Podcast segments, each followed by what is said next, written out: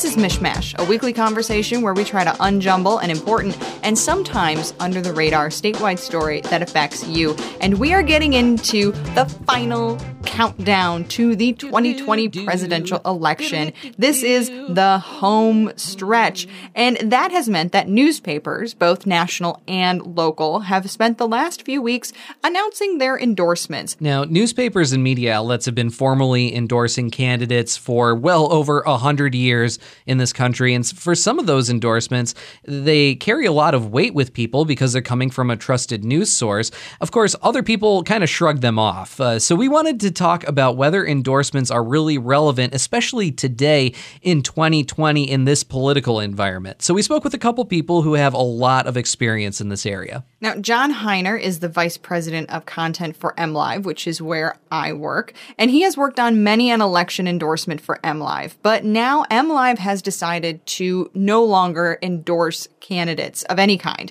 Uh, MLive stopped doing these endorsements actually for the governor's race in 2018. They did not endorse anybody for that race. And this year they're sitting out the presidential election as well. And Hiner said that they decided to do this after the 2016 presidential election. I think we learned in the aftermath of that that where our power lies and where we're best is presenting information, news, doing reporting on substantive issues. I think what's important to note is when it comes to endorsements, they take a ton of time. Hiner said that they used to sometimes start in the spring for primaries, and they would just spend hours upon hours interviewing candidates for the various elections and for quite a number of positions, all the way, you know, up and down the ticket, including things like drain commissioner. So it takes an incredible amount of time. And with news outlets continuing to shrink, it's getting more and more difficult to be able to put together a really thoughtful, well researched endorsement. And of course, a lot of people still do believe that these endorsements are a key function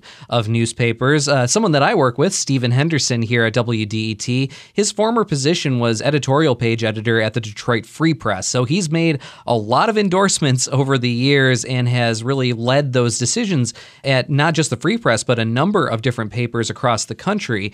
And he says even if you're not going to change someone's mind with an endorsement, it's still valuable. The newspaper is like a neighbor in your community. And so when it tells you which candidate it favors for any particular political office, it's a way for voters to say, well, I know this institution and I know what they stand for. In this instance, they're going to go with this candidate. So that helps me as a voter think about where I stand. And whether a newspaper endorses candidates or doesn't, they are still providing a wealth of information in the months, weeks, possibly even years leading up to an election with all of their coverage. And also don't forget that a lot of newspapers and news outlets also provide voter guides, which will just give you a rundown on where the candidates stand on various issues, which can be incredibly helpful. So the most important thing, of course, is that you vote, you make a plan to vote, and you do it in a really informed way. And your local paper or, you know, your public radio station, both great places to start.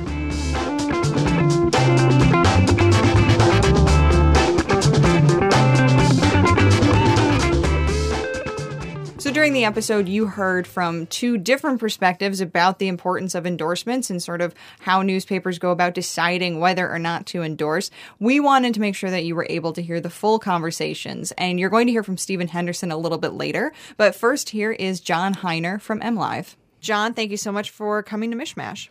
Cheyna, thanks for having me on. I appreciate it. And thank you, Jake. Absolutely. Uh, John, I'm, I'm, you know, we're curious. Uh, you know, MLive made this decision not to make an endorsement in the presidential election this year. Um, you know, talk about that decision and how you came to it and what it means. Well, what people might find interesting is we made an announcement uh, last week that we would not be endorsing in the presidential election.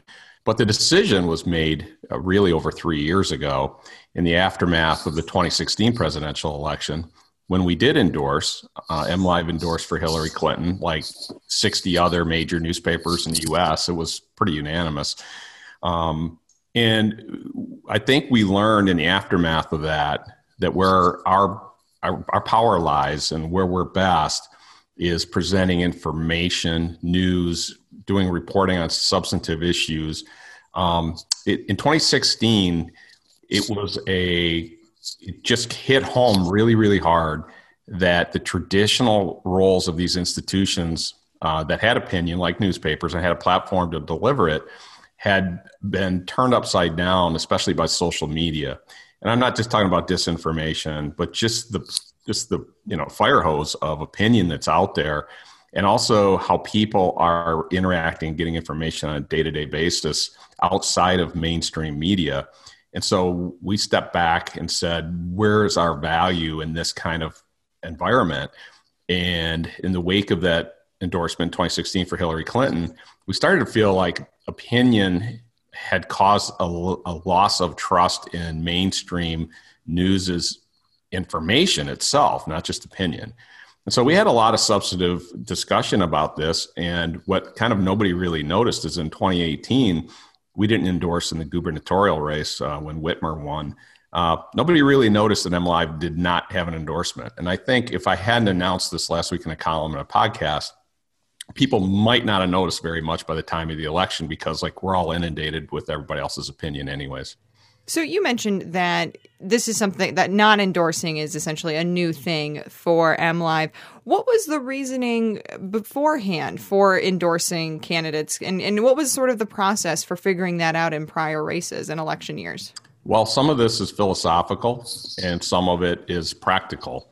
Uh, a lot of the people who I've heard from who disagree with us not endorsing say it's a matter of principle that we we have a responsibility to to point out um, the strengths and weaknesses of candidates and take a stand. Um, the, the, word cowardice has been used a lot; it's been lobbed at me.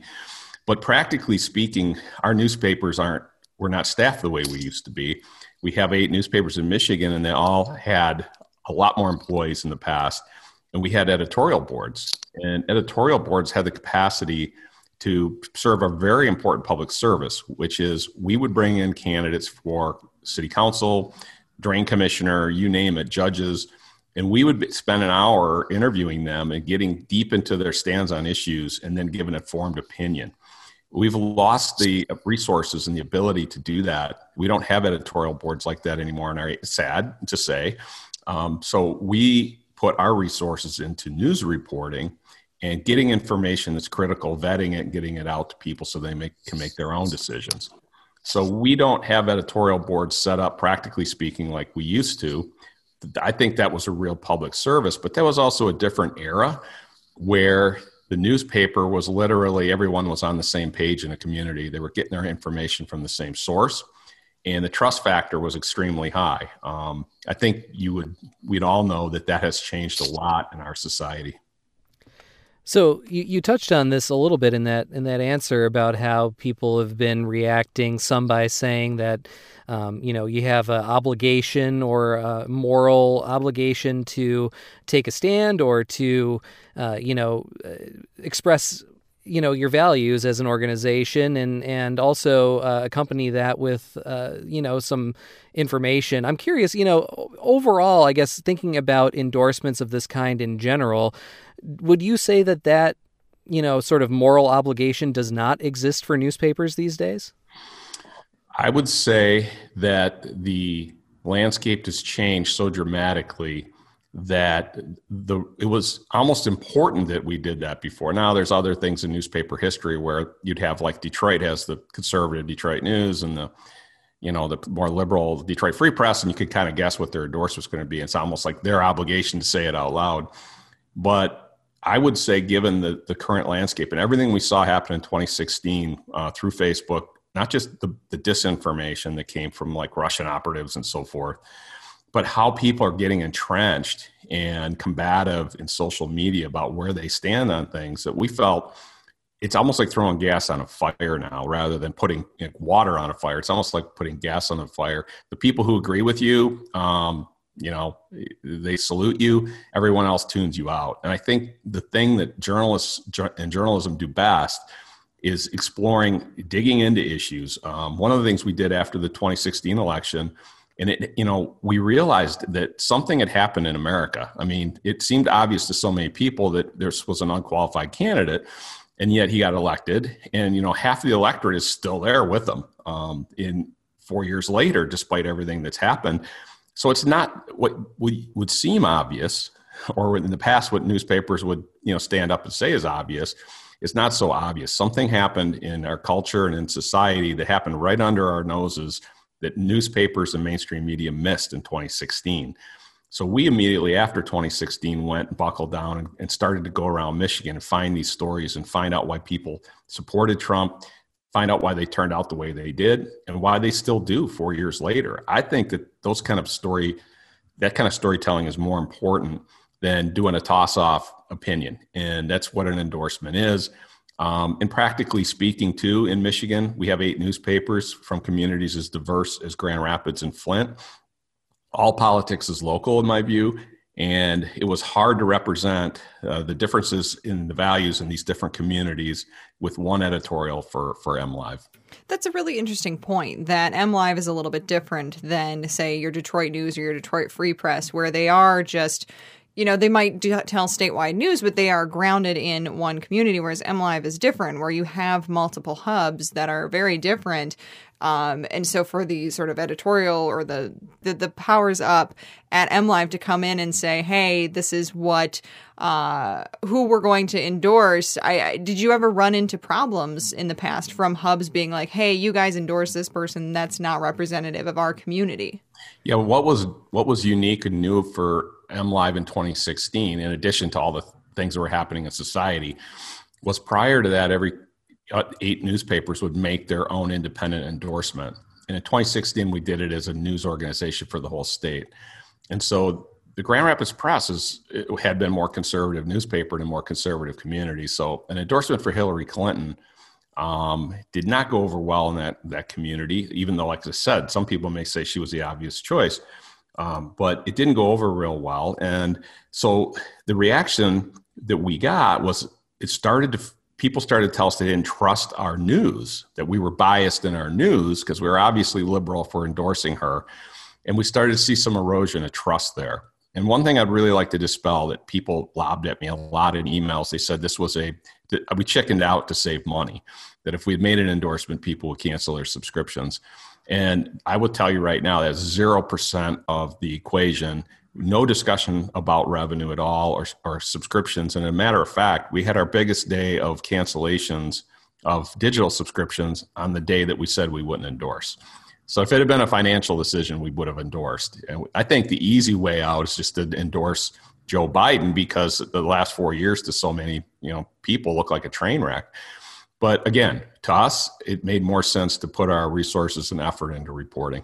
So, so John, one of the things that I think about as I sort of rack my brain about the value of newspaper endorsements in 2020 in this media landscape is when I get to sort of what I personally like about newspaper endorsements, um, and it's sort of exactly what you said uh, that that has made it difficult, and and and that to me is that we are inundated with opinion that isn't backed by facts, opinion that isn't sort of supported by high quality reporting, high quality information. And if you're doing opinion journalism well and you're doing it right, um, you know, it's the kind of opinion writing that we don't get uh, very often. Uh, and and as you said, that takes resources, that takes reporting, that takes uh, you know some very very talented writers to do it the right way. Um, but I, you know, I'm curious if you if you do still believe that, uh, you know, um, even if it might not uh, be right for MLive this year, if you do still see the value in that kind of uh, in that kind of journalism. I see the value in exactly what you're brought up, Jake. It's a very good point, and and this goes for everything from uh, you know a forensics match to uh, you know uh, any kind of opinion writing that's trying to be persuasive. Is it's fact based that arguments that you know it's the dialectic of finding information challenging viewpoints and reaching a reasonable conclusion based on fact. And that that's what the best opinion does rather than just like shoot from the hip. And it does take a lot of resources to do that well. And you know when i started in this company uh, one of our newspapers i think it was the flint journal um, back in the 80s or 90s had like five or six people on their editorial board. And their job was to do research you know not the opinion writing was just at the tail end of the research and so we've we've lost that capacity to do that due to resources, and we've had to make decisions as you know newspaper fortunes have declined to put our resources into reporting. We still do a little bit of opinion writing. Um, I have a weekly column, but it's mostly just to highlight what's happening with the work being done by MLive. Some of our sports writers do hot takes, but generally we're out of the opinion business and, and, endorsements were a lot of work. It was a lot of labor and we it took a lot of energy to do them. And we took it very seriously once we realized we didn't have the capacity to do that. And I'll also say, I think, as I said before, the most valuable ones were local when you might not know all the candidates for local races. And I think all politics ultimately is local. So we're kind of seeing a movement right now, at least I am, um, from other networks and other types of outlets, particularly national ones, where they're kind of saying that. Uh, you know, it's it's impossible for for news to be unbiased anymore. That we've reached a point where you know there has to be sides taken, and that you um, to remain objective is is to potentially mislead people. Um, I guess where do you stand on that argument? I mean, it sounds like as more outlets sort of, you know, kind of become either more progressive or more conservative, uh, you seem to still strive to ensure that MLive stays neutral. And, and talk to me about why that is.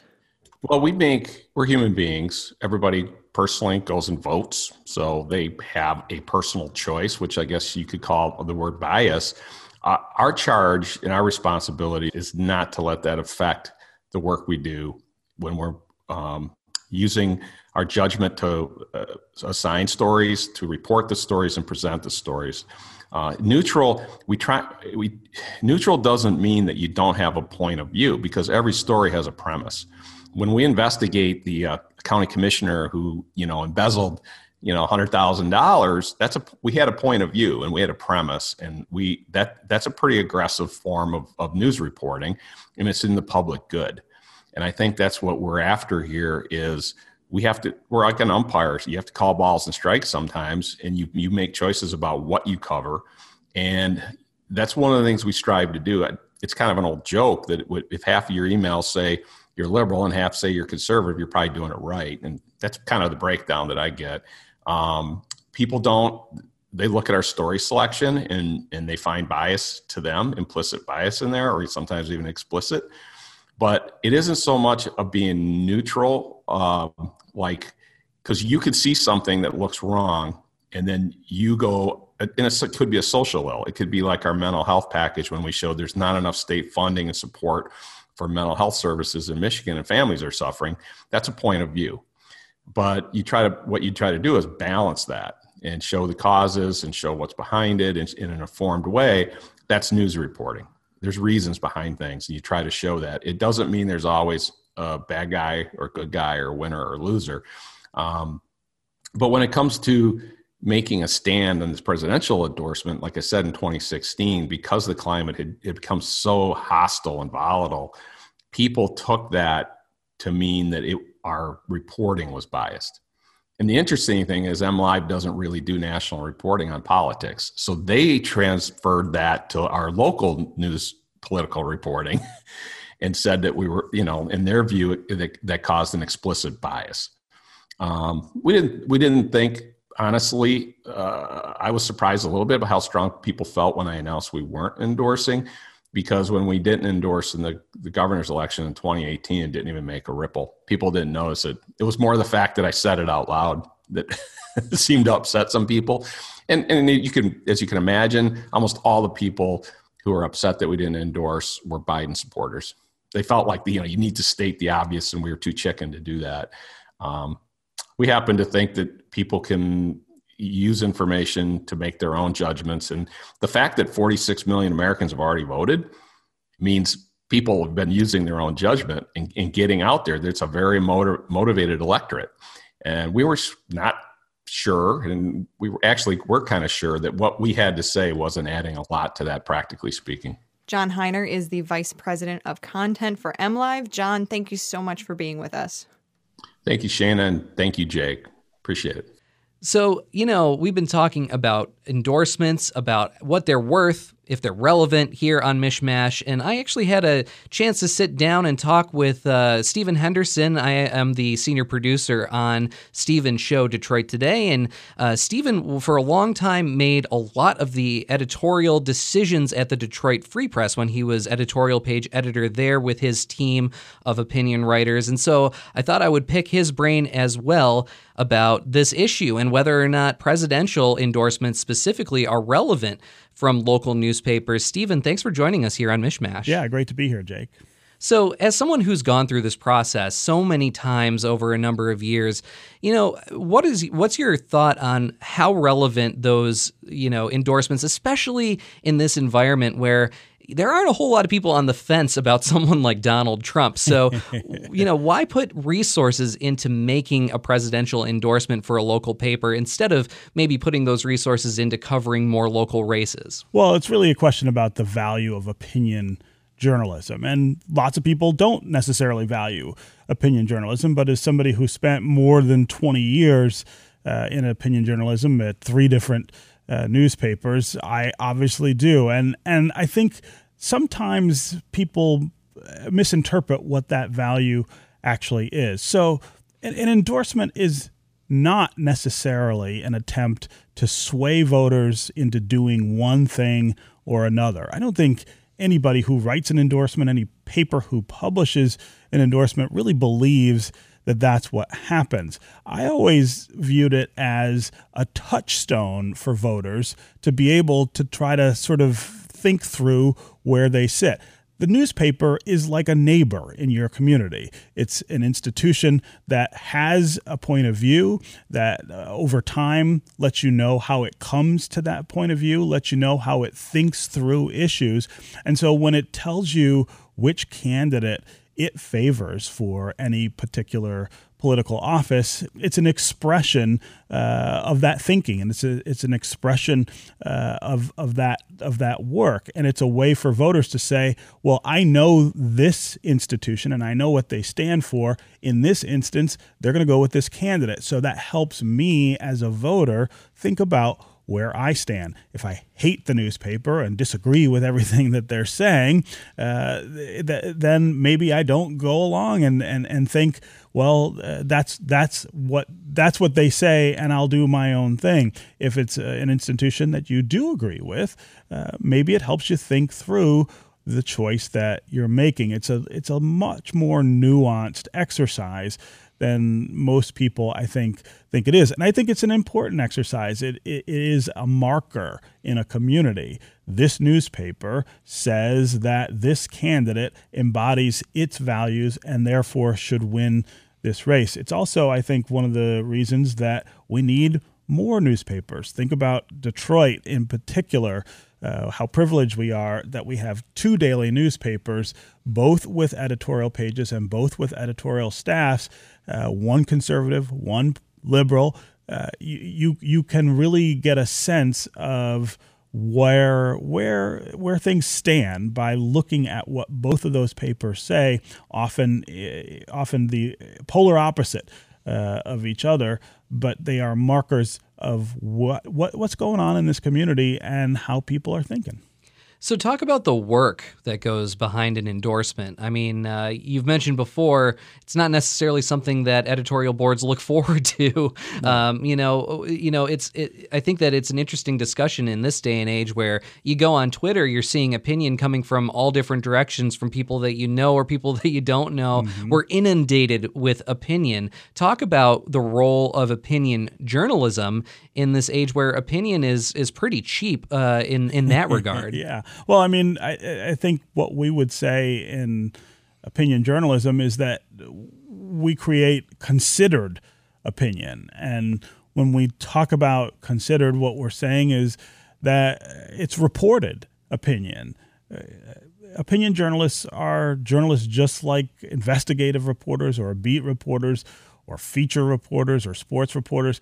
We spend most of our time reporting on issues. That means talking to people, that means digging through records and documents, uh, it means interacting with uh, voters about what they're thinking and how they're doing things. And so there's a point of view that you're able to come to that's really informed. Whether whether readers agree with it or not, I think what they can trust is that there's been a lot of time and effort put into uh, making that decision.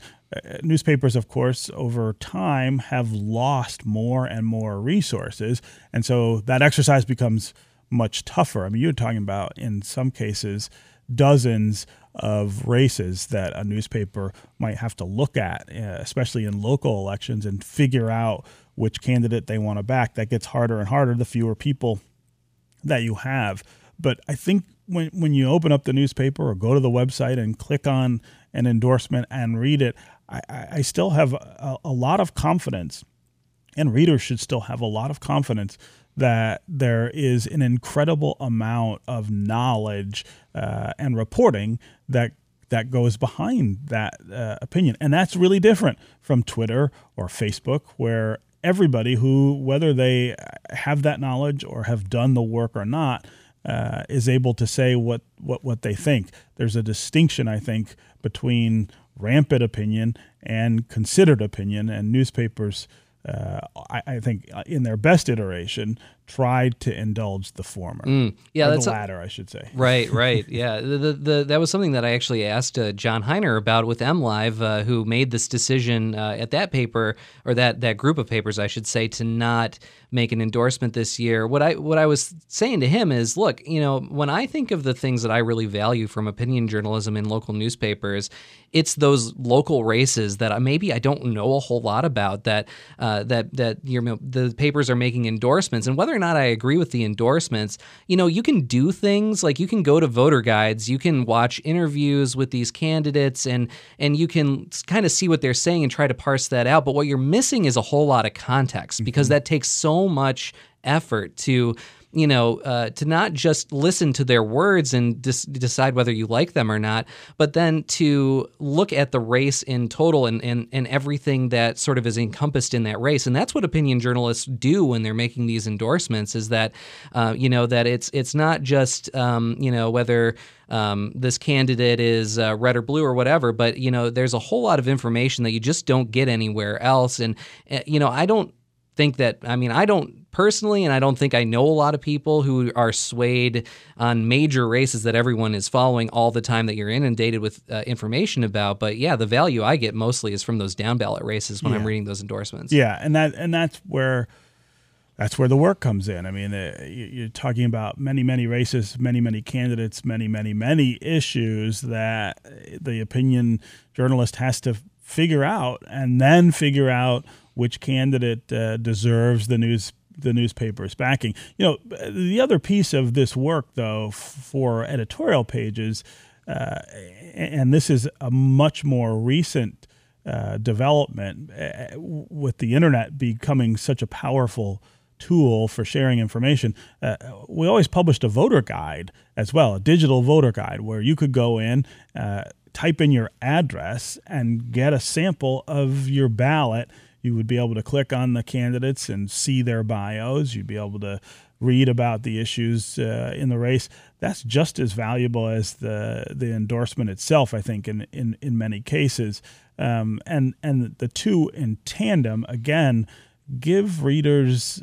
context and and a marker for for making their own decision. Here's this uh, neighbor in my community who's saying who's who's done some research about the candidates and the issues in this race, and this is what they say they want to do. I think there is uh, an inherent value in that. I would also say that you know the surprise endorsement is another really valuable tool. Uh, you go back to uh, when John Engler won the Free Press endorsement for re-election uh, in his first bid.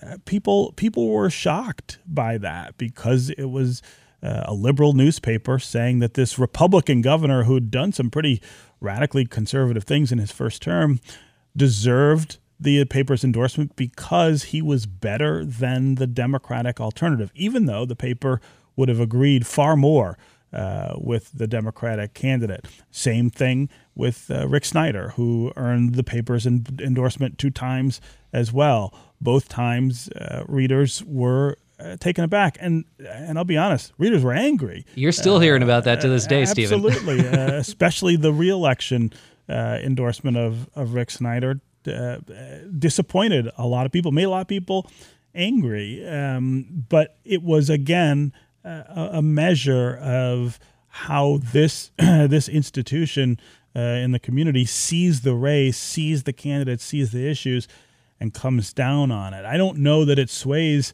Uh, again, votes one way or another, but it does, I think, help people think through what they what they end up doing. Stephen Henderson, host of Detroit Today here on WDET and former editorial page editor at the Detroit Free Press. Thanks so much for joining us on MichMash. Absolutely.